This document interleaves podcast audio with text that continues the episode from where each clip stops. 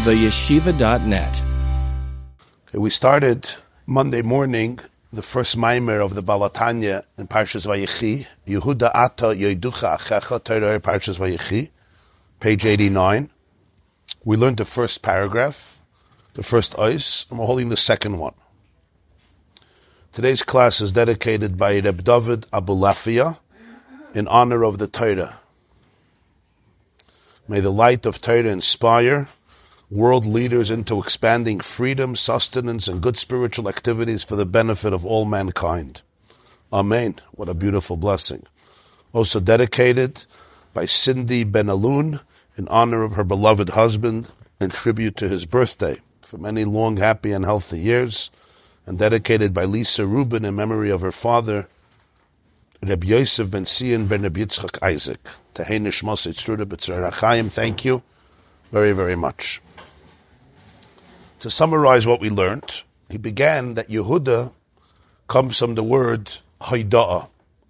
When he was born, Leah said, Hapam Oides Hashem. Now I will be grateful. I will be thankful to Hashem. Oida, I'm going to thank. Like Moidim, like Moida Ani, I thank you. Toda Rabah, Ani Modelecha, as we say. It's a form of thanks. In other words, Yehuda captures the quality of gratitude. And it's connected to the idea of submission and surrender and acquiescence and haidah. Haidah has different meanings, but the main point here is the gratitude, the thanks. And the Baal HaTanya said that Yehuda is something that is is defined. It's it's it's a quality that exists in all of Neshamas Israel and all of the Jewish people. In fact, you know that our name for eternity is named for Yehuda, not for any other of the tribes. You want to ask, how do you call a Jew? A Jew is a Yehudi. Yehudi. The Jewish people are called Yehudim, right? Also in other languages, Jahud. Ukrainian Zhid. Zhid, you remember? Zhid davai groshi. Zhid davai groshi. Give me money. What's Zhid? It all comes from Yehuda.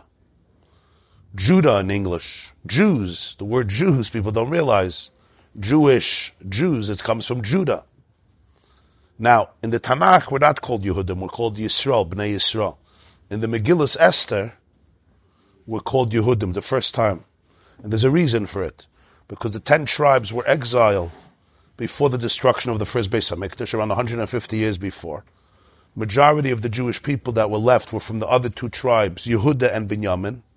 So the Megillah Esther, which was written in Persia after the destruction of the first Beis Hamikdash, before the Jews came back, started to come back to Eretz Yisrael, most of them didn't come back. So therefore, over there, the dominant quality, the dominant, I would say, uh, tribe of the Jewish people was Binyamin, but also Yehuda. So they're called Yehuda, Yehudim. Even though Mordechai himself and Esther, right, Ishimini, which is Binyamin, and Esther also was a descendant of uh, of Shaul Hamelach, who came from Binyamin. But uh, but the, the, the, title of the Jewish people is Yehuda.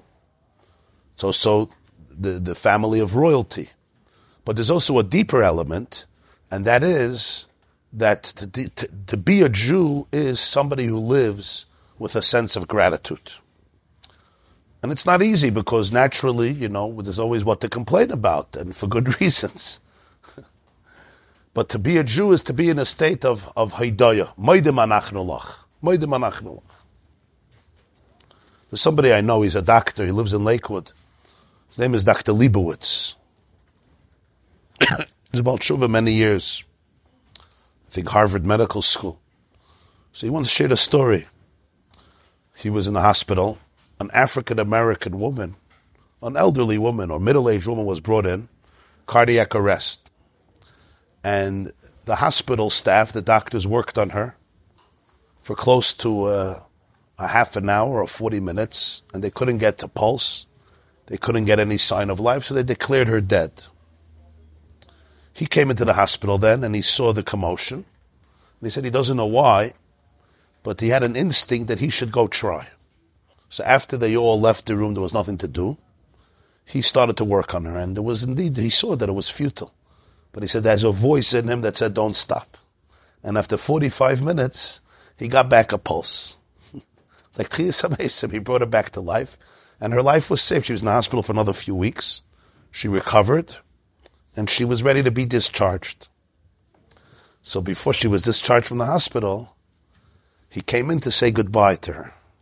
It was obviously very emotional because she was literally brought back from the dead. And in fact, all the doctors that worked on her declared her dead. So she was brought back from the dead twice. You know, she was dead when she came in, and then the doctors, you know, gave her a second death sentence. So he said, he said that this African American, this black woman looked at her and said, how do I thank you? How do I thank you? What am I supposed to do to thank you? Say thank you? I could say thank you. So he says, it's obvious that every milestone in my family, every birthday that we celebrate, every anniversary that we celebrate, every New Year's party, every Thanksgiving dinner, every milestone of the family, you know, weddings, happy occasions, I'm going to get up and make a toast for Dr. Leibowitz, who allowed me to be able to be here. That's for sure. But that's not enough. she says, really, what I should do is every step that I take, Should, I'm gonna, I'm gonna say, thank you, Dr. Leibowitz. Thank you, Dr. Leibowitz. Thank you, Dr. Leibowitz. Every step. So he said, when he, she told this to him, he thought to himself, you could learn from her the pshat in the medrash. It says, kol haneshama tahalal yutke halaluka. So the medrash says, "I'll call neshima neshima. Not just every soul, but every breath. For every breath, breath, you have to be able to say thank you.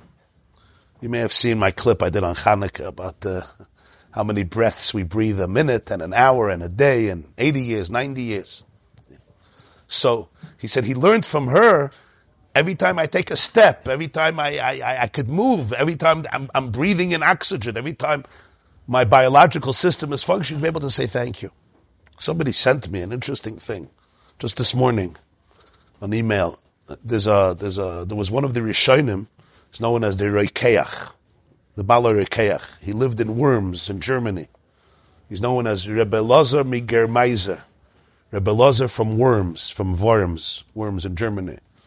He was one of the great sages of Germany in the 12th century, the 1100s. He has a, commentary. It's called, he has a Sefer Svarim and Halacha. He was one of the leaders of Ashkenazic Jewry. He was a student of Yehuda Chassid. Rebbe Lazar Rokeach. Rokeach, I think, is the gematria Elazar. Rokeach is like a pharmacist, you know, mirkachas, ma'aser rokeach. When you mix things, you make a beautiful compound. In any case, so in his commentary in Chumash, this person sent me in Parshas uh. It says that when Yehuda was born, Leah said, "Now, hapam, now, this time I'll thank Hashem." And then Vatamad Miledas, she stopped giving birth. So he says, why did she stop giving birth? Because she said, now I'm going to give thanks. Really, every breath you should give thanks, not now. Suddenly with Yehuda, she said, oh, now it's time to give thanks. And he says, really, every breath you should give thanks. It's also interesting it comes from him because he had a very, very difficult life.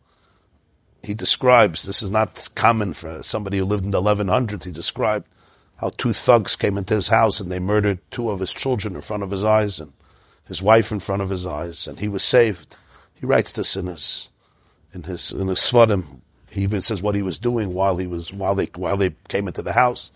So when you read such a commentary from him, you know the context of the person. It's it's, it's very it's very intense. Why am I mentioning this? Because the Baal HaTanya also discusses the hapam, and he says why hapam.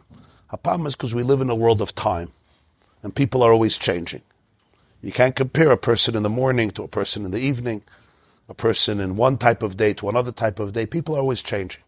He says the way the soul is rooted in a place that's beyond time, it's Yehuda with a Yud, which means it's always happening. Kacha Yasa of Yehuda is always in a state of Aidaya. But in the world of Zman, where we are vulnerable to the vicissitudes and fluctuations and shinuyim, you can't compare. There's hapam, now I experience Haidah. That's the hapam. And what, what creates that thankfulness? Baal HaTanya said it's the first three brothers. Reuven, Shimon, and Levi, after you cultivate the qualities of Reuben, Shimon, and Levi, now hapam oides Hashem. Hapam, now, after Reuven, Shimon, and Levi. And that's what Yaakov Avinu means on his deathbed. Yehuda ato yoiducha achecha. It's your brothers your three first brothers that allow you to emerge into the world, that allow Yehuda to be born. And for this, he started the explanation at length that Reuven, Shimon, and Levi and Yehuda represent four stages in Avodah Hashem in a relationship with Hashem. They represent four stages in davening. And the first is Reuven. Reuven comes from the word seeing, Re'iyah. Bain, see my child. When Reuven was born, Leah said, Kira Hashem ba'anyi. Hashem saw my pain.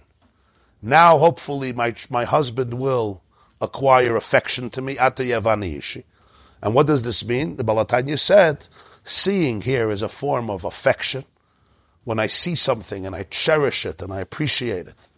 Seeing in the form of not just hearing about something in an abstract way, but really connecting to it, noticing it, seeing it. And when you see something that's really mesmerizing and exciting, you become glued to it in a way that few things can impact a person. It could be a piece of art. It could be a human being. Everybody knows, right? Somebody mentioned. Sometimes you see a certain type, a certain person or a certain piece of art or a certain reality, something in nature, and, and you're just, you're mesmerized by it. You can't take your eyes off it. The beauty, the, the art, the, the, the physique, the structure, the symmetry, the, the aesthetical beauty of it the person is literally consumed. They call it mesmerized.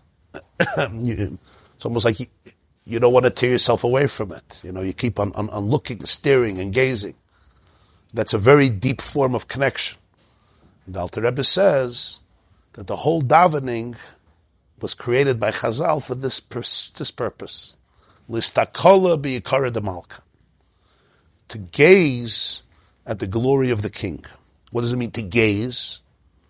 Not to gaze at God because I can't gaze at God physically with my physical eyes, but that the relationship should be one that's as powerful as when you see something and it becomes really uh, entrenched in your psyche and in your heart. Seeing is believing. Ein like the Gemara Chazal say, Ein shmiya right? You can hear and hear, but it's not like seeing. And he says the whole purpose of davening wasn't just to say words and make people repeat praises of Hashem. The whole Psukei de Zimra from the beginning, from Haidu, or in Ashkenaz from Baruch Sha'amar. But for our discussion, it's not relevant. You start with Haidu, you start with Baruch Sha'amar. But the whole, but, uh, Rebbe David Nusach, Nusach, so you started with, with Haidu, so that's why I'm doing it that way. But it's the same Nakuda, however you do Psukei de Zimra, if you have a Nusach Ashkenaz, it's the same point. Rebbe Shapiro once said, whether you start with Haidu and then you do Baruch Shama, you start Baruch Shama and then you do Haidu. The main thing is that by Yehi Chvoid Hashem La'olam, everybody's on the same page. yeah, that was very deep. The main thing is he was a diplomatic leader, so he dealt with a lot of different people. So he said the main thing is the Hester of Horovitz. The main thing is as by Yehi Chvoid Hashem La'olam, everybody's on the same page. The Ashkenazim and the Sfardim, the Litvaks and the Chassidim. If not, if by Yehichvoy they're still fighting, the ganze Sache gar. It's worthless. So what's the point? The whole Indian of Psukei de Zimra says not just to say words, make people say words. Or just to repeat the same thing. Say, uh, praise Hashem once and say, thank you, Dr. Leibowitz, you know, thank you, Rebbeinu Shalom, One thank you could be more powerful than saying thank you a thousand times. The point is to engage the person to really engage the person, almost to, to like go into a new reality, to go into a cocoon that requires mental mental uh, awareness, mental space.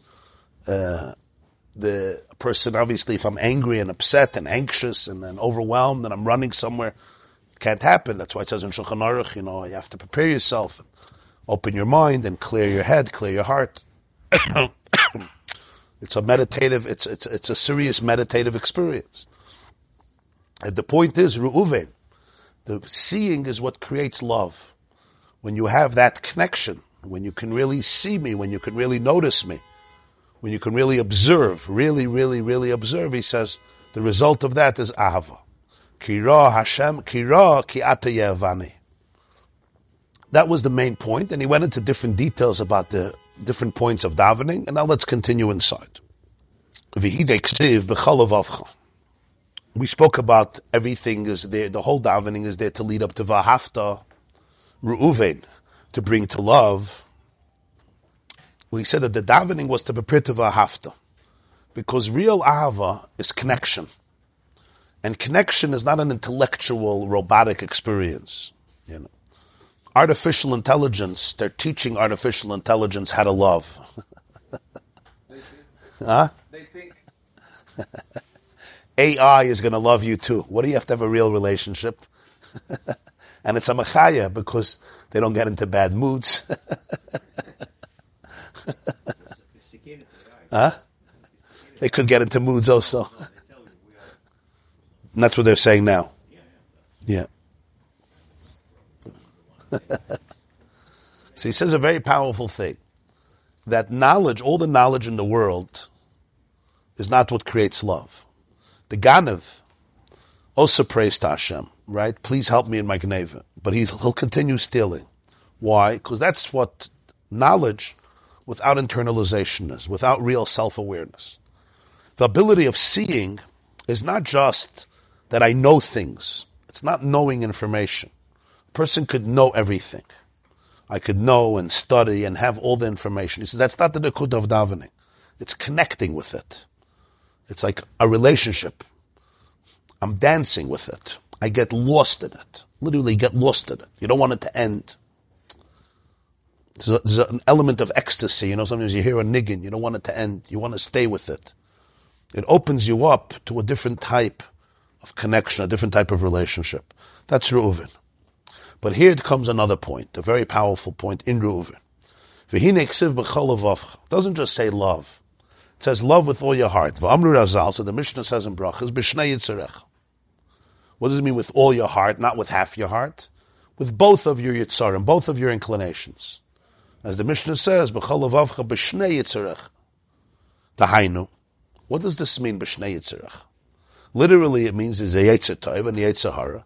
We have a positive inclination, we have a negative inclination. Somehow, I want to be able to include both of them, transform both of them. So he explains the Hainu Shetaheya Ava Bebchinas Baltshuva. Becholav Avcha B'Shtei means that the love should be a love that's defined as the love of a Baltshuva. What does that mean? What does it mean, the love of Baltshuva?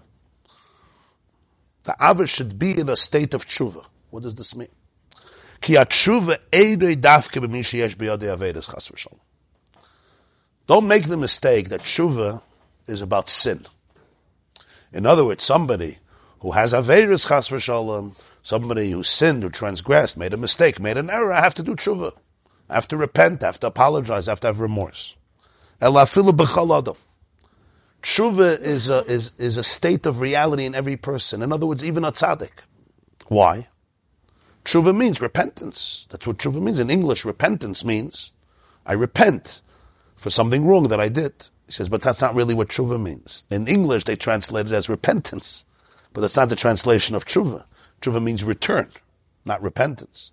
Ke'inyan tshuva lahashiv haneshama l'mekoida v'sharsha sha'iseklula b'ma'atzila baruch utzruda b'tzreir hachayim es Hashem mamash v'yardim imakim kvoida v'nislap shabaylam haza agashmi. What tshuva really means is to restore, its restoration of the soul back to its pristine source.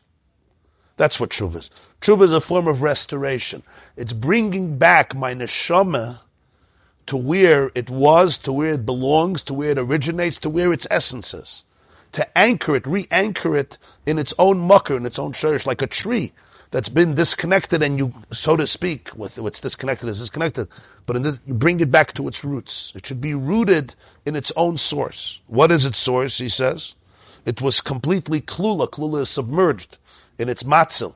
The matzil is the one who emanated the soul Hashem and bound up mamish with Hashem, but it, it, it descended from its place of glory and it came in to a material incarnation. Shafilu kol hasagas aruchnim shemaseges bislapshusa b'toich haguf heim neuflim tachas pchinas manomokim. See his su- subtle definitions here. Even the most sensitive soul and a person who's connected to their soul, with all of the spiritual comprehensions, all the spiritual antennas that the soul has, and therefore experiences and comprehends and detects in its body all of these hasagos, all of these levels of awareness, the consciousness that it's capable of, it's within the territory, it's within the realm of time and space.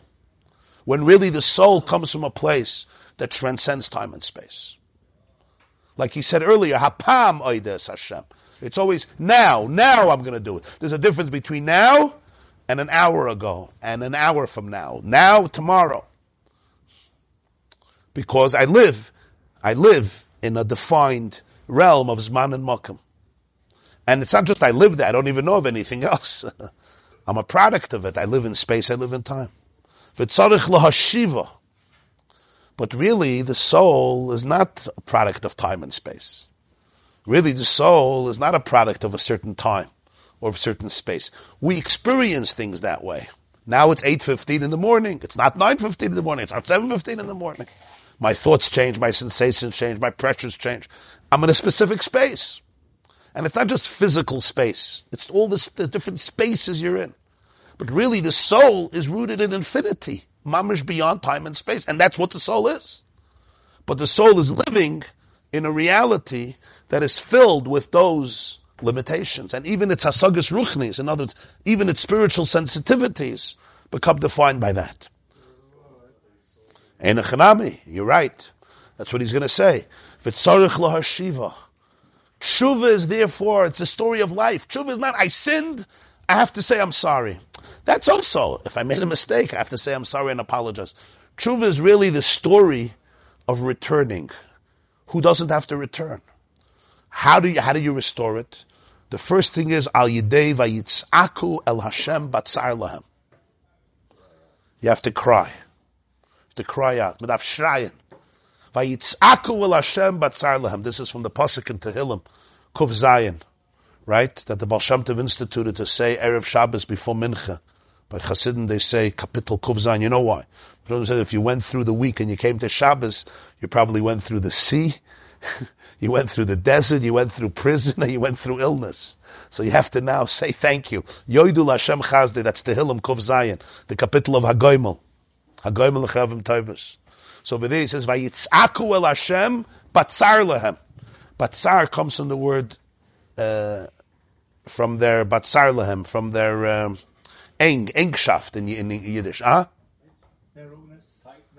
Yeah, from the tightness, but tsar. It was like a tsara. It's the word tsara comes the word tsar, right? Like the donkey of Bilam was in a makam tsar, a very narrow space. Restriction and constriction. So from that sar, from the fact that it's so eng, it's so tight, it's so difficult, you scream out, get me out of here. Vayitzaku. So the Baal Tanya says, how do you begin to restore the soul? Vayitzaku. The soul needs to cry out. Batzarleb, it's so tight. It's literally tight. Get me out of this place. I'm sick and tired of being sick and tired. Vayitzaku Hashem batzarlem kitzar loy hamakim shobchines meitzer gvul. I'm, I'm, being in such limitations is just too, too narrow for me. Because it's not who I am. If it was who I am, then I would be very comfortable. if I'm in a closet, then I belong in a closet. I'm very comfortable in the closet. Right? It's the famous mashal I told you once. It's a beautiful metaphor. There was a, there was an old farmer and he was walking around the fields and the farms after a huge storm and he saw an abandoned, destroyed nest of an eagle. You know, nests get destroyed in storms. It's sad how all the nests get destroyed. The birds work so hard to build them and then a storm comes, boom. It's also hashgacha but he saw there was one egg in the nest that still looked viable. So with, out of compassion, he, he retrieved the egg and he brought it into his chicken coop. And he put it there in the coop. So the chicken, she was lay, she was sitting on all the eggs. She sat on this egg too. She warmed it up. And indeed it hatched. And a little guy came out and he was with all of his brothers and sisters, the roosters and the chickens and he hung out with them. A chicken like all chickens. And what do chickens do? They walk a whole day and they look at the ground and they look for food. They look for seeds, you know, how chickens walk around here. You maybe have some of them in your garden here in Monsey. They walk around and they look for their food. And this is what he did his whole life. Anyway, Gavon Amal he became an old man and one day all the chickens were, were standing there and he too, and he lifted up his head and he saw an eagle, a majestic eagle flying across the horizons. And he gave a sigh and he said, Ah, if I only would have been an eagle. So he's the only one who gave out that sigh. These chickens didn't sigh. Why not? What do you think? Because they were chickens, they weren't eagles. He was an eagle. The very fact that you're crying out about your limitations, that's the first sign. That's the first sign that you're not defined by it. We don't give credit enough to the Vayitzaku stage. Get me out of here. When I'm out of here, I'm free. He's saying something deeper than that. When you're out of here, you're free. But freedom begins when you scream about the fact that you're not out of here. The very frustration, the very outcry, the very tears that I shed for the limiting state that I'm in, for the incarceration that my soul is experiencing, that's because it's tsar. At least, at, at least it's tight. At least shrai, scream. Reb Pinchas Koritzer once said, the talmid of the Baal Shem Tov, he once said, you have in Baba Basra, Cheskes Habatim, that if you live in somebody's house, if somebody's living in your in somebody's house for three years, so that's called chazaka. It's a chazaka. You have three years to make a macha to protest. You didn't. We're not talking about if there was a deed. There's no deed. The deed was lost.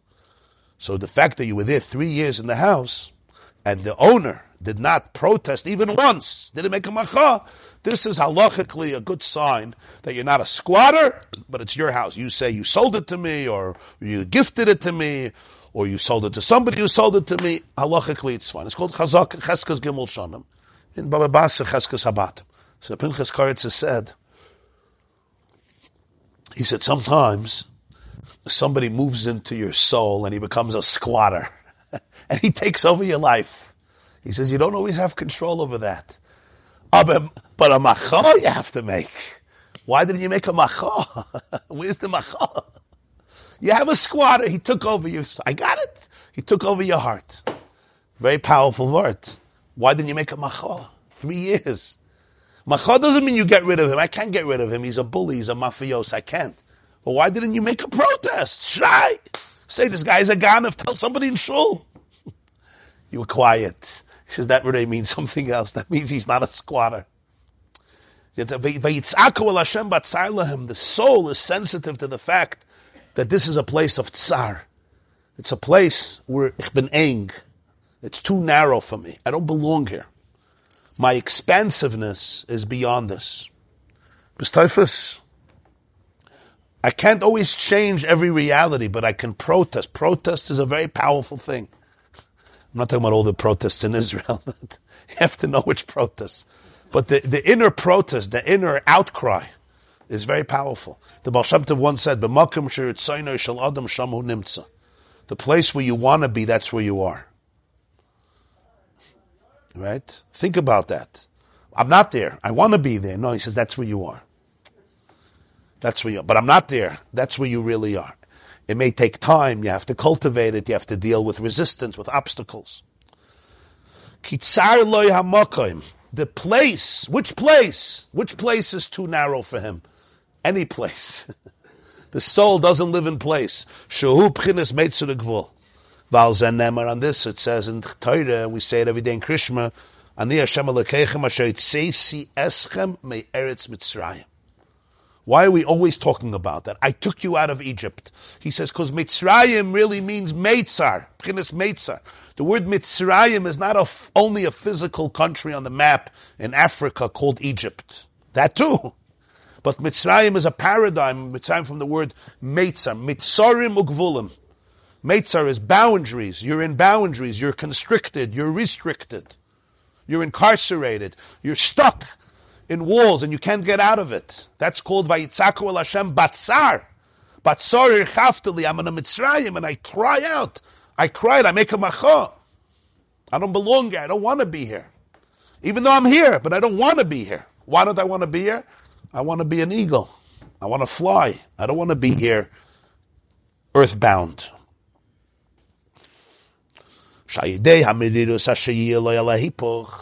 This sense of mirirus. Mirirus literally means bitterness, like murder.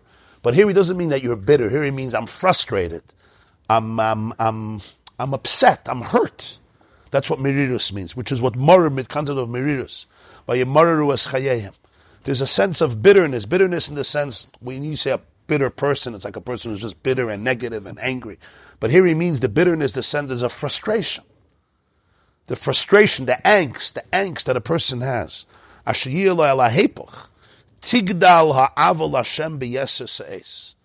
This magnifies the love to the divine much stronger to go back to be submerged where you really are in Ein Sof, in infinity, like the light that's born from the darkness. When negative energy is harnessed to become a catalyst for positive growth, there's no positivity that is as powerful as that. It says in Koheles that I have seen, ani that there's an advantage to wisdom over folly, like the advantage of light over darkness. So the Zohar says, Shlomo Melech is the only one who saw this. He says, I saw that wisdom is greater than folly and light is greater than darkness. Everybody disagrees with Shlomo Melech. So the Baal HaTanya teaches, what he means is the wisdom that comes from folly and the light that comes from darkness. Not that there's Yisrin ha'ar min light is greater than darkness. You don't need Shlomo Melech for that. What Shlomo Melech was telling you is that there's no light like the light that comes from darkness. That's the light. The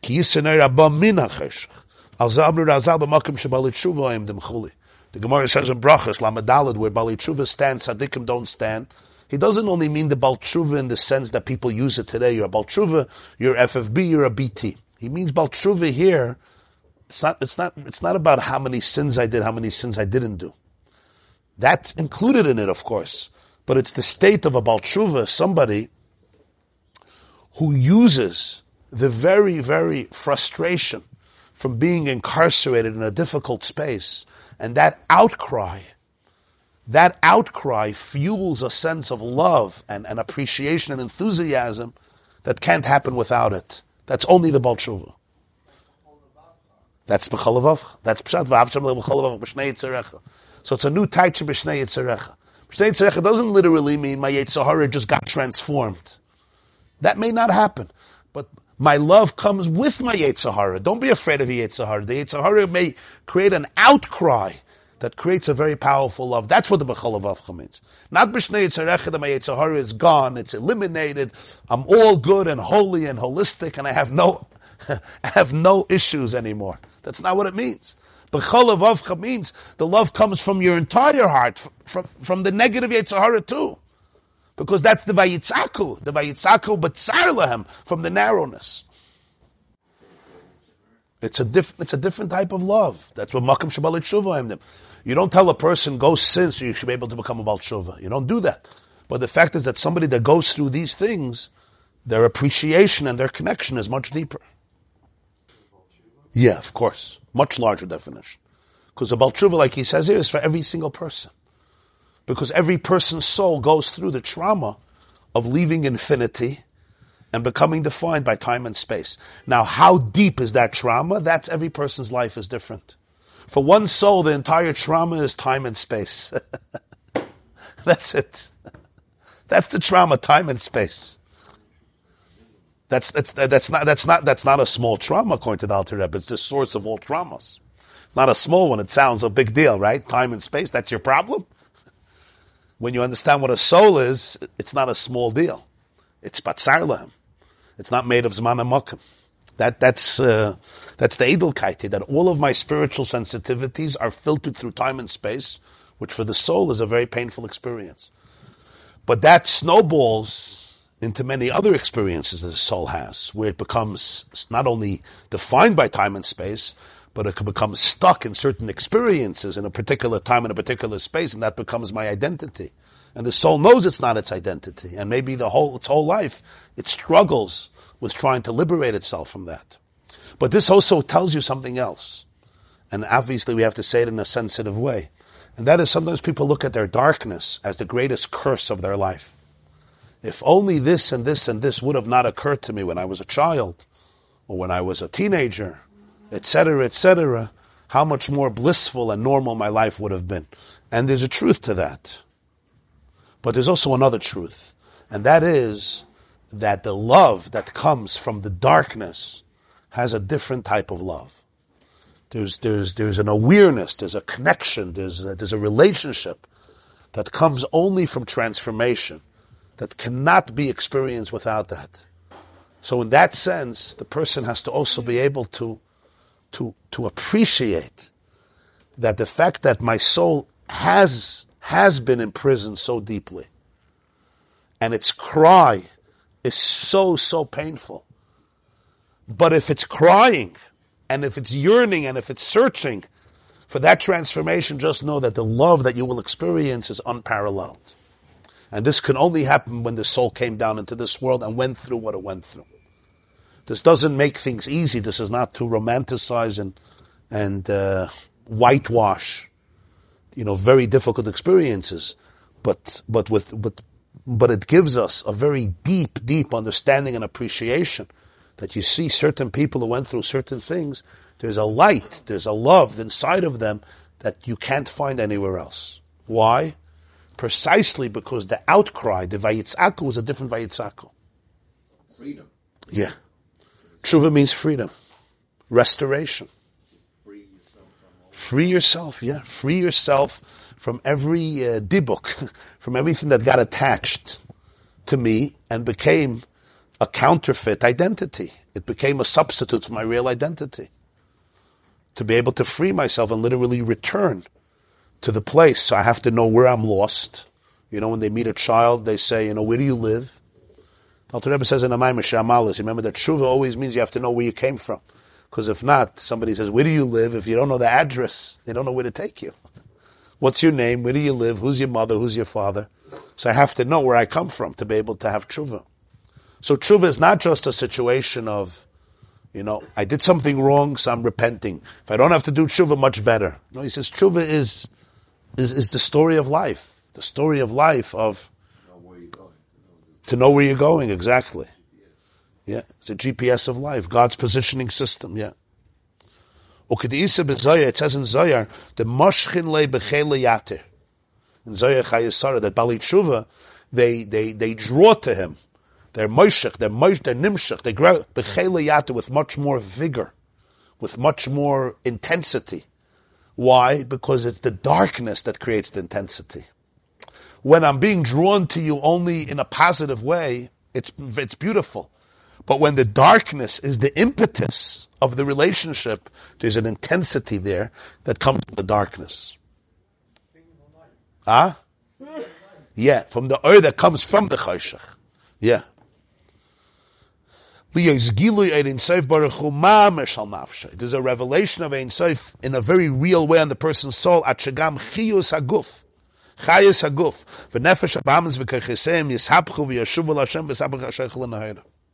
That the life of the body and the animal soul and their faculties become transformed and they return to Hashem and darkness is transformed to light because all of them are now part of the relationship.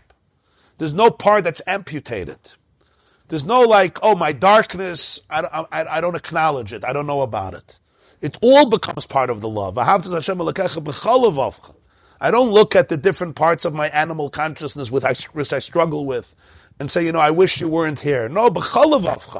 Bring them into the relationship, even if only in the fact that they create the catalyst for the frustration, for the angst, for the yearning. They tell you where you want to get out of. That's a very, very big thing. We don't appreciate so much our negativity.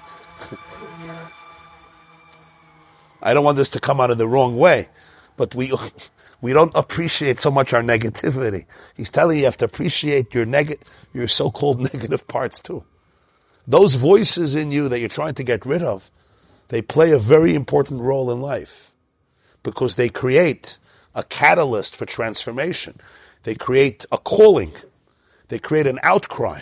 They create a vayitzaku al Hashem, but they create the batzar, the batzar. And when that becomes the springboard for growth, it's a different level of growth. It's a different level of transformation. You typhus, you understand? After this piece, you're still embarrassed? I will be very embarrassed. Interesting question. I once saw uh, a teaching from Rav Kook, Rav Ramitzah Kohen Kook, and he said there are people who have a proclivity to lie and exaggerate about everything. You know, there's people when they tell a story, you know that 50% of the story never happened. That's what he says. They have a chush lahagzim, you know, to, everything is, ah, huh? exaggerate, dramatize, build up stories that never happened, or at least embellish them in ways that are unrecognizable. Validation. So probably it's for validation purposes. They want the, the validation of the public. You know, if I could tell a juicy story, I'm going to get everybody's attention. Whatever it is, they want to enthrall the people. They need it for their identity. But he says something very interesting. I saw this many years ago. He says it's a quality that you shouldn't uh, demonize and you shouldn't eliminate. He says you just have to know where to use it. Exaggerate and dramatize the greatness of your soul. When you're talking about your soul, exaggerate it. And he says, as much as you exaggerate, you won't even scratch the surface of how great it is. So that's what you should do with the nivel peh also. That's, yeah. Yeah, a lot of Russians have it. It's not just you. It's a cultural thing in Russia. otherwise, you would. And they have curse words that no other languages have. They have developed it, yeah. It's, it's a, one of the richest languages in the world. Especially when it comes to cursing. I know, I know. I grew up in a culture of a lot of Russian Jews. I'm familiar with it. Both my parents come from Russia. so the answer is when we have that, it's really an opportunity to be able to take that intensity and harness it in positive words. Take those words and say, I'm going to take those words and harness it, the same energy, the same intensity in positive words. Find the Russian expre- expressions. So for this, you'll go to Yiddish.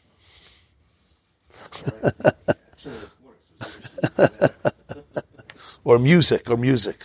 The point is that whatever intensity I'm experiencing, it's not something just to look at, this is the curse of my life. No, this is the opportunity of my life. Because this, first of all, tells me what to work on. It gives me tremendous awareness. And furthermore, it's this very, very angst and frustration that allows the outcry and the yearning and the liberation, the yisr na'er min that creates a whole different level of love.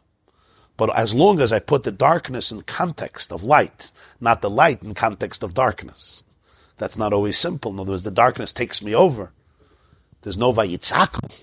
You know, if the chicken decides he's a chicken, there's no macha, then it's the opposite. So, but the person has to be able to mobilize all of it as part of my, as part of my love and a relationship. And now he comes and he says something amazing about Reuven. Why did Leah call Reuven Reuven? Ki ra Hashem ki. God saw my pain. Now my husband will love me.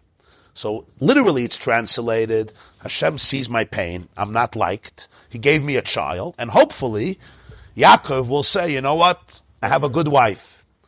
He says it's not two separate things. It's directly connected. V'zeu ki Hashem ba'anyi. Hashem saw my anyi. Anyi is my pain, my poverty. Pirush, Leah is saying as follows. Shaydei anyi umirudi. It's through my anyi, through my pain, through my angst. Merudi is my difficulties, my challenges.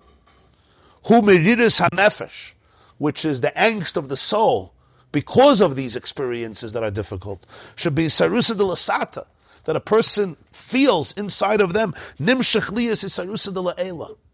Ra Hashem, God responds, ukamayim aponim laponim, the face that I show to the water is shown back to me. It's also true with a person and Hashem. Adam la Adam, Adam atachten to Adam elyon. The face I show is the face I get back.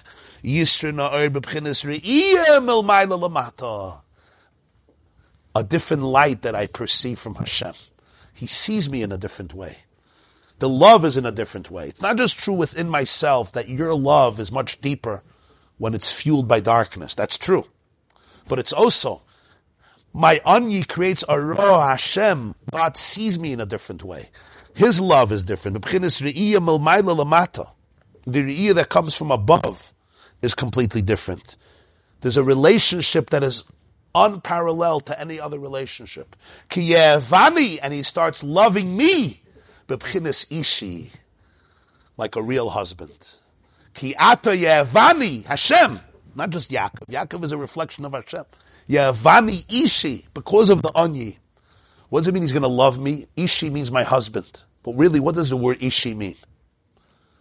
In Hebrew, there's two words for my husband. Bali and ishi. Right? You remember the Nevuah in Hosea. That day, you're going to stop calling me my husband. You're going to stop calling me Bali. You're going to start calling me Ishi. What's the difference? What's the difference if I call my husband, my wife calls her husband Bali? What does Bali mean? my master. My Baal. What does Ishi mean? My fire.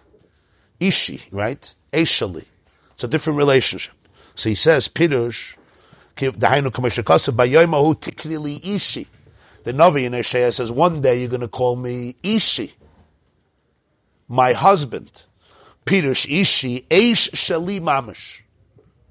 You're my fire.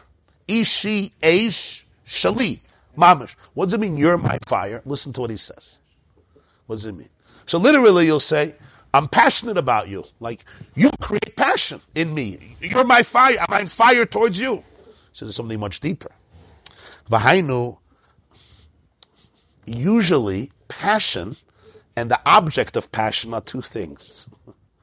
I'm on fire towards you. You're not my fire. If you were my fire, I wouldn't be on fire. I'm on fire towards you. I want you. I have a fire, and that fire is towards you. I'm on fire towards you. The passion and the object of the passion are two things. Ishi says there's a, a convergence. The yearning that comes from below towards the higher. Like it says by Chava Hashem says, your tshuka, your desire will be towards Ishech, towards your husband. Shahu hua eish shali. He is my fire. Tia, this desire that you have. Because you are my fire. Tia bebchinas iskalalus by inside baruch mamish. I become submerged in the light of infinity. Achahu hu ishi, a shali mamish. So that he becomes my fire the, the, the, the, the pain is transformed. Like it says in Shir HaShirim, his right arm embraces me. What's an embrace? When I grip somebody, a real embrace, you're inside of me. You're not separate of me. You're like, so to speak, inside of me. Liyos in baruch mamish al nafshi b'tshukazu. The revelation and the desire become completely one. So it's ki'ata yehavani ishi, not just you will love me, but the love is going to be ishi, that you become my fire. What does it mean you become my fire? Not just that I'm fiery about you, that I'm passionate about you, but that the passion and you become actually one. In other words, the passion creates a true, true unity, a true, true type of oneness. You are my passion, like the breath that's inside of me. That's how deep the oneness is like the chibuk, the hiskalal is the gilui. So Leah says, Reuven, Ra Hashem ba'anyi. Hashem saw anyi. What's anyi? Anyi is the b'chalavavcha, the b'shnei. Every person's own limitations and pain. So that creates a different type of ra, different type of seeing. My pain creates a different type of seeing, different type of relationship from Hashem. And what does it express? That the love is a different type of love. The Yavadi is not just you like me, you love me. It's in a way of Ishi, complete oneness, where I could say, you are my fire. Usually we look, there's two things. There's me, and I want to be real. I want to be authentic. I also want to be connected to you. You know, I want to have a friend. I want to have a relationship. I want to have a spouse. I want to have a good marriage. I want to have a relationship with Hashem. Are they two opposites? Are they two different things? There's me and there's you. So some say, yeah, you have to compromise, you know. you want to be in a relationship, you know, rel- relax your authenticity. Some people will say, I can't stay married, I'm too authentic. a guy left me a message yesterday. I'm too authentic, I can't stay married. Huh? I'm MS. I'm, I'm I, I'm not you. I have to compromise, compromise, compromise. Now you have to understand what he's saying, right? There's obviously a pain here. It could be narcissistic, but you, before you get there, we, we have to appreciate the tension that sometimes my relationship demands from me to sacrifice my authenticity, and it's very difficult. It's extremely difficult. Because you're not me. You don't want what I want, right? You don't maybe have my interests. You're a different type of person. And if I'm in a relationship with you, you I have to consider you all the time, 24 hours a day. In a marriage, it's constant. It's not, the, you know, twice a week. You're going out for lunch. You know, you have a friend, you go out for lunch twice a week, fine. It's, it's a constant relationship. So that's, that tension is a very, very deep tension. So here the Baal HaTanya is saying something. Vel ishech chukasech. I have a fire towards you. I have some passion. But what does ishi mean? Ishi means that you become my fire. you become my fire. So that means that in the ultimate reality of a powerful relationship, the two are not only not a contradiction, the two converge seamlessly. And that's what he means when he says, what does ishi mean? Eish shali mamish. This chukka that I have, this desire that I have, becomes becomes bibchinas iskalalus. I become one with you. Achahuhu ishi shali mamish. You become that fire. you want to tell us how to do this, Moshe Zev? Ah, it takes work. This takes work. It's not. Uh, I can't snap my finger. This this is a very mature, it's a very deep relationship. Well, seems like also what he's saying is before that, you have to be uncomfortable with the fact that you're constricted. Yeah. If not, it's going to contradict my authenticity. If I'm not aware of the challenge, it's going to contradict my authenticity. I have to bring in all of the voices into that relationship. Now you have to have a partner here. With Hashem, you have a partner. You have to have a partner. you understand what I'm saying? But he says with Hashem, you bring in, if you don't bring in all the voices into the relationship, it's not going to be authentic. You have to bring in your darkness into the relationship. Hashem is not afraid of it. He says, Oh, really? Wow, let me see that. Ra Hashem Banyi. He says he'll see you even more. He's not afraid of that. He's not afraid of that. Some people are afraid of that. Don't, don't tell that to me. But if you can't tell it to me, then I can't accept it. I can't incorporate it. So this is where you have to, you know, takes two to tangle. But the nakuda here is that what happens in this relationship, in this relationship, it's not just I have a desire, and that desire is fueled by my voices of darkness. He says it becomes to the point of Yehavani Ishi, the love is that she says, Ishi, you become my fire. You are my fire. In other words, my fire and you become completely one. That's, that's a wow. That's a wow in a relationship. My fire and you become one. You are Ishi. Not just I have a fire towards you. Your definition, I define you as my fire. Why am I defining you as my fire? I'm defining you as my passion. Because my, my oneness with you, yeah, is, is, we, we become really one. How do you define, how do you, how do you define this in experience? And this happens through the darkness. That's, that's the chiddush. Without the darkness, you wouldn't have Yevanish. Ata Yevanish. You would think it's the opposite. You know, we're just two sweet people. and everything works. That's where you have it. He says, no. Only now. Your toif is that nakuda. Without, without the onyi, you're not going to have this ishi. It turns out that Leah developed a certain depth with Yaakov that became very powerful. You see that Yaakov is buried with her, not with Rachel. He also lived most of his life with her. Something happens in the process. It's not a simple process. Naturally, Yaakov is with Rachel, right? He likes Rachel. Vayev gamis Rachel mi Leah. But, but Leah, this is the greatness of Leah. Because of the Anyi, because of the Ra Hashem Ba'anyi ki ato yevani ishi, there's a different type of Ava. There's parts in every relationship that cause us pain. It's unspeakable, but here he's talking about it, so maybe it is speakable. We call it unspeakable because we're embarrassed by it. But the Alter Rebbe is saying that's not love. If you're not bringing your whole heart into the process, it's not going to be love. It's going to be counterfeit love. Or it's going to be, I shouldn't say counter, it's going to be very limited love. For you and me to become one, where I say, you are my fire. In other words, my desire is so deep that I'm happy to become submerged in the oneness of infinity and that becomes my very identity. That can only happen when I bring in all of my challenges that tear me away from the relationship. Why doesn't a relationship undermine my authenticity? The answer is because I'm infinite. If you and I were really separate, if me and Hashem were really two separate things, oneness and authenticity would be a contradiction. Either I'm with you or I'm with me. I need my space.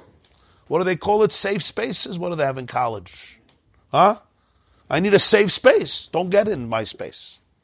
And it's important in life. People need boundaries, you know. Sometimes empaths, people are empaths. I saw a book. It's called the, the Empath's Guide to Survival. An empath is somebody who picks up everybody's energy. You go to a wedding and you come home and you're tired for like two weeks. Another person goes to a wedding, they leave the wedding, they forgot they were there. Another person goes to a wedding for two weeks, they're dealing with everybody's energy. It's called an empath. If your kids are empaths, you probably have a lot of, you have good times with them. If you're an empath, it's a different type of life. So the survival, an empath survival, you have to know how to survive because you pick up everybody's energy and you blame yourself. Somebody's in a bad mood, now you're in a bad mood and you think you're a miserable person. You're not. You just hung around people. It's a, it's a sensitive thing, an empath. If you're not an empath, it's tovei alecha bracha, you're lucky. What's my point? My point is in life we need spaces, we need boundaries. You sometimes have to say, I can't be here now. I can't. But a relationship with Ein Sof ultimately is a relationship with the neshama in its truest space. It's not a competition. And that's what a real marriage is. And that's why Adam and Chava were created as one, and then they were separated. The Ramban says, why didn't Hashem create man and woman like he did with animals, a male horse, a female horse, a lion and a lioness? Why did he create Adam and Chava and then separate them? And the answer is because if not, marriage would never be authentic. You understand? It would be a compromise of me. And that's a, that's a big question. Can a relationship be one that really doesn't take away my authenticity? If it's really bringing me back to me, that's amazing. But if not, not. So Adam and Chava were created as one. In other words, you're going back to yourself. Spiritually, it means you're going back to Ein Sof. Tselem Elokim. When the neshama screams out from the darkness, where's it? It's going back to its source. So you are my fire. It's not separate. It's not I want, and then there's you, and the question is, how much are you gonna, you know, drive me crazy, and how much can I incorporate you? You become Ishi. Your definition is my fire. That's your definition. Your typhus, what I'm saying, it's a little abstract, huh? You typhus. As opposed, Ki ishi. Only now. Without anya, it won't happen. It'll always, there'll always be a part of you that's separate. That's the power of love. The power of love is ishi. Don't call me Bali. Bali is my master. There's something, a person who takes care of me. But there's a separateness. There's a dissonance. You know, you're on top, I'm on bottom, you give me, you, you like me, I, I, I appreciate everything. That's one level. Bayoimahu tikruli ishi. Ishi is you're my fire. There's complete oneness. Eish shali mamash. That's even deeper. That's what we learn Shabbos, Vayigash. So my very desire to you could become submerged in you to the point that there is there's that level of fusion. That's what chapkeni is. So the tshuka, the desire, creates a gilui ein soif baruch mamash al nafshay. There's a, a complete revelation of the ein soif on the person's soul. But it's not always like that. That when you desire something becomes part of you. Yeah, yeah, but here he's saying that the desire is his skalalus by ein soif baruch mamash. It's a desire that that transcends the separateness. It's not I desire you anymore. It's the it's the the I desire becomes you. we we merge. that only happened because Anyi. Because because the cry of the restrictions brought it to another level. In very practical terms, it means this. At least part of what it means is. In a relationship, when you could bring into the relationship the parts that separate you from each other, which is not easy to bring in, and only try this at home if you know what you're doing and with the proper guidance. But if you can bring into a relationship the parts that separate you, that endanger the relationship, the parts that cause you distance, pain, the parts that say, and, and they frustrate you, they frustrate you because they undermine, they undermine who you are, they undermine your connection. You feel, you feel stuck. You feel negative. You feel dark. You feel like you can't express yourself. You feel like, you feel a part of you is dead. A part of you is, is angry. If you can bring that into the relationship. And there's somebody you could bring it to. I don't mean somebody who's going to tell you you're a Meshugana. there's somebody that you could bring it into. There's somebody who could see it. Ra Hashem ba'anyi. Right? What that does is, it allows the very you, the very you, to be connected in an unparalleled way. Yeah, that's true. It's a therapist talking.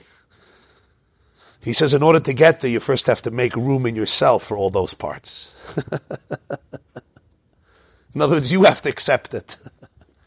if you're not, if you're not aware of it, or you're just criticizing it, or you're just telling yourself how bad you are, and you're just a miserable rasha merusha, and you're a lost case, you're not bringing that into a relationship. oh, you're right. It's very hard to do with yourself. Because the voices of, of negativity are so powerful. And, and you always argue with yourself on why am I such a Meshuggah and oh, you know what? I'm not even feeling that you deny that you're feeling it, you know. And then when you deny it, you can't feel it because you're not allowed to feel it. So now it's subconscious. So it's, it's an avoider to really make space for it. Make space for it and not worship it. Not make space for it and worship it. It becomes your God. It doesn't, you just make space for it. You see what's happening. And you say, yeah, this is my goof, my nefesh Bahamas, like he says it. These are different parts of me. My animal is trying to survive and cope and uh, my soul went went through a whole journey. That that's yeah, it's all part of it. It's things that that got attached to me. My soul is not anymore in its source. It's it, it's it's the beautiful journey of life with all of its pain. When I could make space for it, I could then bring it into my relationship with God, and then I could bring it into my relationship with somebody, obviously, who I can trust. You need somebody that you can trust. Somebody who wants that. Somebody who wants that connection with you. Somebody doesn't want that connection with you, they don't that's a pain in and of itself. You have to make space for that too. But if somebody wants that connection, they're ready for that. So he says, only that creates a connection that is unparalleled, where there's no separateness, where the, my fire, where I, I could say, you are my fire. In other words, my authentic self and my relationship with you have merged. That's all Reuven. That's Reuven. Seeing is love. Real seeing creates vahafta. He says, seeing what? First he spoke about seeing the other. seeing Hashem, seeing the divine. Now he says, seeing includes seeing everything. Seeing also the parts that don't love. Seeing the onyi. That's the second part of Reuven. And that's all the first part of davening. That ability. Because as I'm going through this relationship in davening, other things come up too. It's not like I start davening and I'm dancing with God. There's probably a lot of other thoughts that come up. What we call machshav zaris. He says, it's all part of it. That creates the catalyst for an outcry of knowing who I am and who I'm not. And I bring that all in. And that creates a different Yavani Ishis. That's Hashem The next paragraph, he goes into Shimon and Levi, which is the second part of Krishma, and Emes v'yatziv till Gal Yisrael. And then he goes to Shmonesu, which is Yehuda.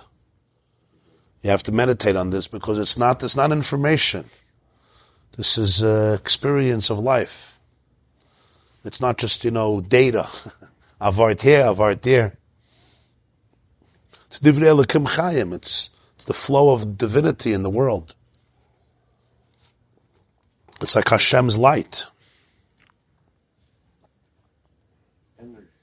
Huh? Energy, yeah, energy. It's interesting. The point of the Maim is not Reuven.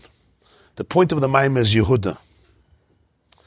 But when the Alter Rebbe would say Maimarim, he wouldn't speak, he would experience it. I told you many times, Alter Rebbe during Maimarim would start rolling on the ground. Literally. And he would bump into the walls. The walls were made out of cement and plaster, so he'd start bleeding.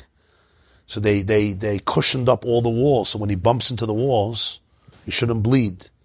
And he had a chayzer, a Pinchas Reizes, who would review everything and write down the Maimarim, and he didn't want to miss any words. And when he was rolling, you missed words, so he would roll with them. Literally, he would roll after the Alter Rebbe not to miss. When the Alter Rebbe turned, so he missed a few words. So in his transcripts, he leaves it empty. He wouldn't fill in the blanks. You know, sometimes, oh, he probably said this. So you know that this was, the Alter Rebbe took a turn, or something happened that he missed a few words. He was a very, very big medayik. The middle of the Maimarim, yeah. The Rebbe would go into a dvekas and he would start rolling and it wasn't he would sit in one place. I mean, he'd also sit in one place, but so my point is that you see in this Maimer, his main point is Yehuda. But as he starts talking about Reuven, he gets lost in Reuven. he, you can almost see it in the Maimer. Like, Shimon he's going to do very short. Levi short. Very powerful, but short. Reuven, he starts talking about looking and getting lost. You would see, he goes into Reuven. He gets lost in Reuven. Which is the point that he's trying to say. You get lost in a relationship. I don't want it to end. It's not like, you know, when, you know, when is the minion over? I just want to say, culturally, I know today things have changed, Baruch Hashem, but in the communities where the Alter Rebbe had many Chassidim, they made their own minyanim. And it was one of the causes of the machlaikas because, you know, there's a shul, Nosach Ashkenaz, and but the reason they did it was, halachically, it's not a problem. You're allowed to have as many shuls as you want. But uh, culturally, it made a lot of, it made division. But the reason was, uh, today already there's, you know, what's called the cross-pollination between all communities. But you have to understand, there was a culture, and you still have it today, many shuls, the rhythm was just absolute coldness.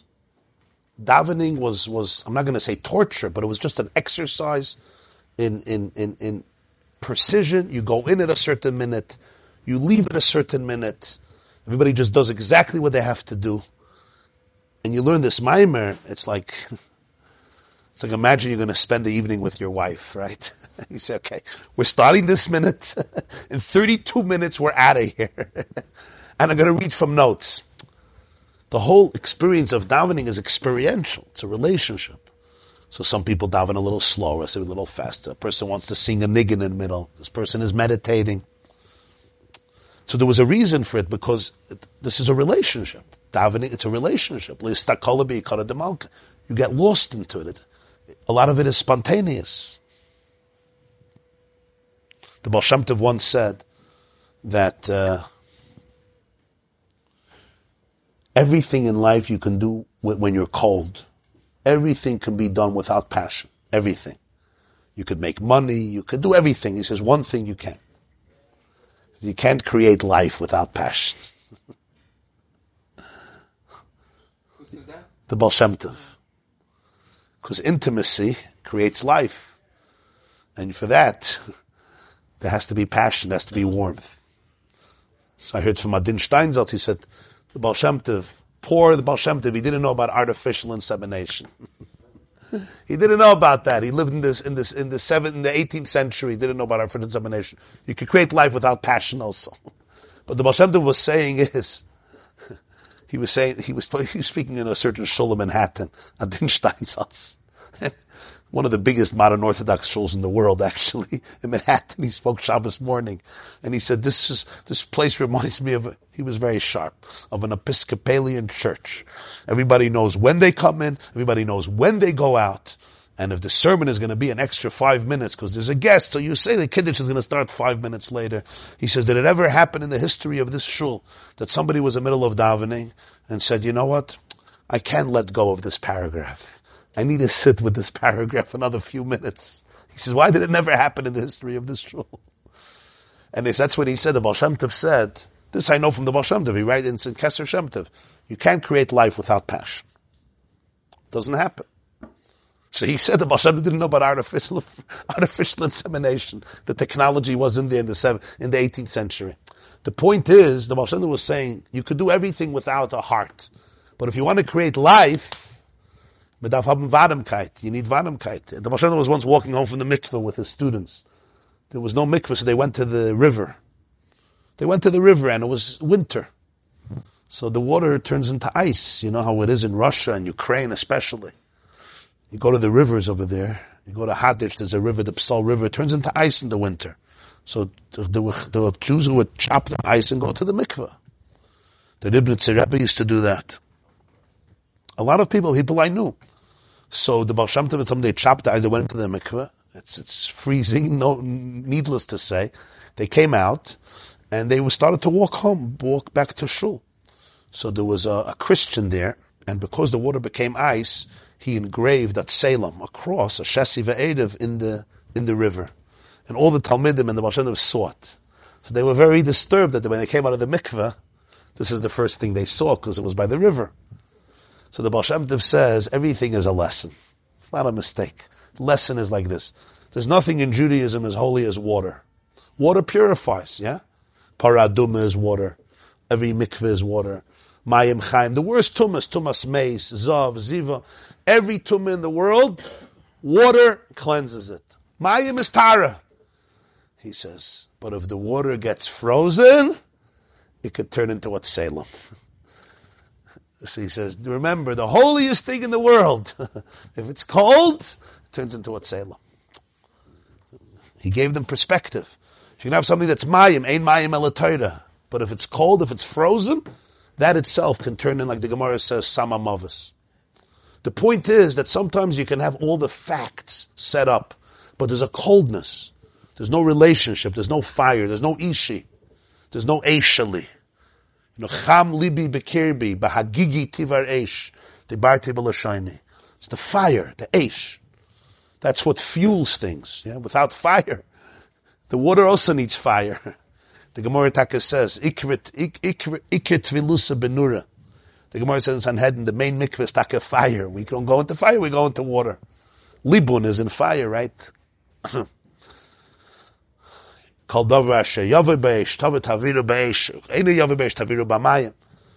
you have fire and then you have mayim. So, uh, so you see in the Maimer he gets like a little lost in Reuven. speaks more Reuven, more Reuven, more Reuven. Because that's the union of Reuven. The seeing, the being listakolabi kara de malka. I become consumed. The Point is that seeing is not knowledge. It's not information. Seeing is, I get lost in something. For that, you have to be open. If I'm very angry and I'm frustrated and I'm anxious, I'm not going to get lost in anything. I'm just trying to protect myself. You understand? So seeing is it's it's it's it's openness. That's why it's so important to bring in the anyi. Because if I don't bring that in, it's going to stop the seeing. People ask, why does Al have to bring in this whole piece? It's essential. If I'm davening or I'm in a relationship with you and suddenly I'm feeling anger towards you, right, or frustration, where am I getting lost? To be lost in something, you have to be free. You have to be calm, right? You don't get lost in something when you're anxious. you run away from it. You protect yourself. You do what you have to do and you leave. So only when I could bring my anxiety into it, when I could bring the onion into it, then I can actually really see it. That's why it's so important, the B'chol You understand what I'm saying? You're saying it's safer to do with God because He won't reject you. I'm not sure you're right. God, uh, God doesn't give. Uh, if you're very honest with yourself, huh? Is it really safer to do with God? What do you say?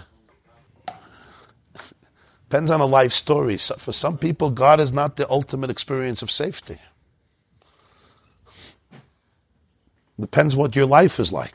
Some people went through stuff and uh, they have God to blame because it wasn't, uh, you know, and uh, it's very hard.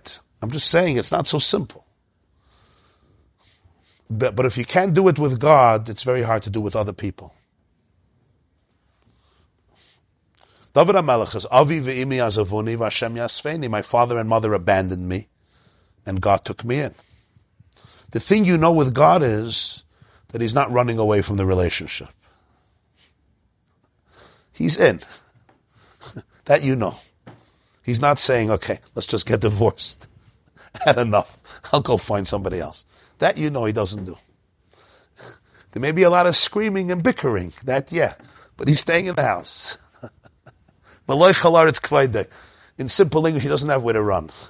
he doesn't have another house. That's Pshat Dira B'tachtoinim. The Rebbe always says, the purpose of life was Hashem wanted Dira B'tachtoinim. What he wanted Dira B'tachtoinim?